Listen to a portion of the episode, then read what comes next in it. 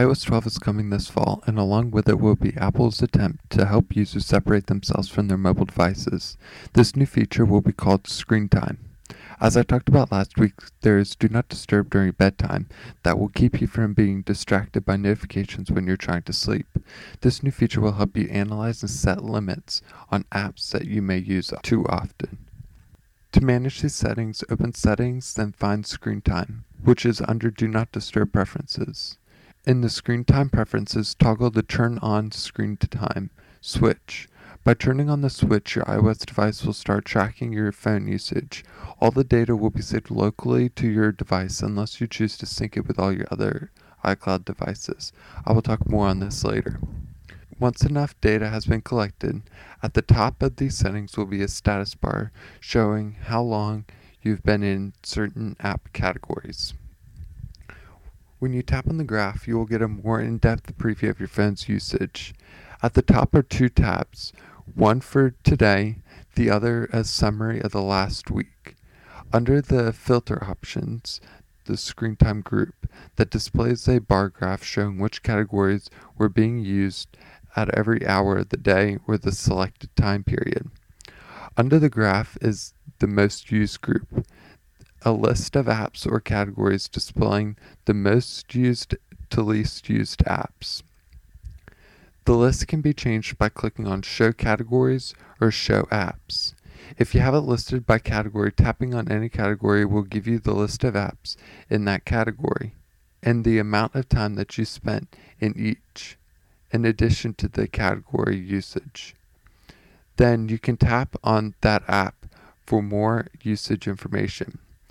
Now, if you have it listed by apps, you can just click on the app and go straight to the app's usage. In the app's usage data, you can see how long the app was on screen, the daily average, the app's category, age rating, and the developer's name. Now going back to the main usage screen, scrolling down past the screen time and most used groups is another chart with data detailing how many times you have picked up your phone in a selected time frame. The last group is notifications, giving you once again a chart of how many notifications per app. Beneath the graph, once again, is a list of apps in the order by most notifications to least. When you tap on any app within this group, you will be taken to the preferences to change its notification settings so that you don't get bothered by it anymore. Now let's go back to the main screen time menu. Looking below your device usage chart are options for restricting and limiting data usage during downtime, app limits, always allowed, and content and privacy settings. Downtime. By toggling on the switch to enable downtime, almost all of your apps will be unavailable unless you allow them under always allowed, which I will talk about later. App limits. There's some apps that you may find yourself addicted to, so to keep you off of them, you can set time limits for each. To do so, click on App Limits from the Screen Time main menu, then Add Limit.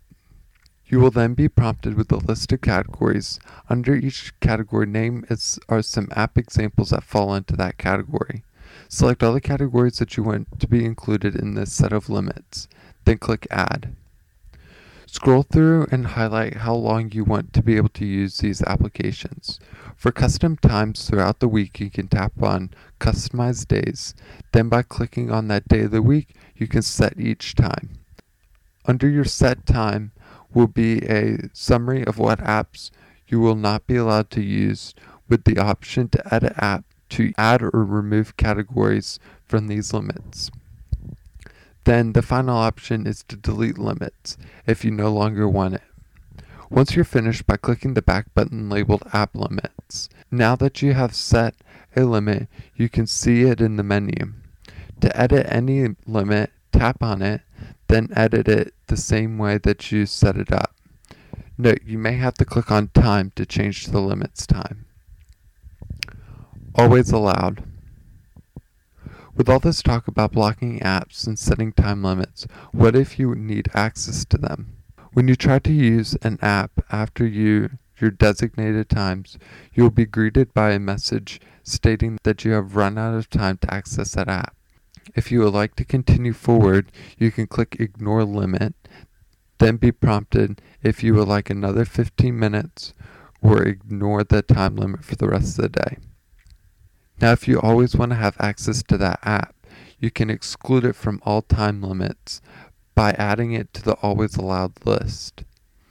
This feature can be found in the main screen time menu. To add an app to the always allowed list, just tap on the green plus next to the title. It will then be moved to the top of the list with the rest of the apps that are always allowed. Content and privacy restrictions. The last option for restrictions and limiting your device usage is in restrictions. If you recall with the previous version of iOS, restrictions can be found in the general preferences. Well, in iOS 12, it's moved to the screen time preferences. For the most part, your preference options are the same, just moved around a bit. For more on restrictions, read A Parent's Guide to iOS on appleguideweb.com and stay tuned for an updated post on these changes. Passcode and sharing. By default, there is no password on any of these settings you have made so far, so anyone can override it. To keep others, most likely your kids, from changing these features, you can lock them with a passcode. This password will be needed to edit screen time settings in settings and ignore time limits. Under that, you have more options for sharing information, including sharing all your usage data with all your other iCloud devices by toggling on share across devices, or as a parent, you can set up family sharing to remotely edit all of these settings. Then finally, if you don't like all of this data that is being collected on your phone, you can click on the red turn off screen time button.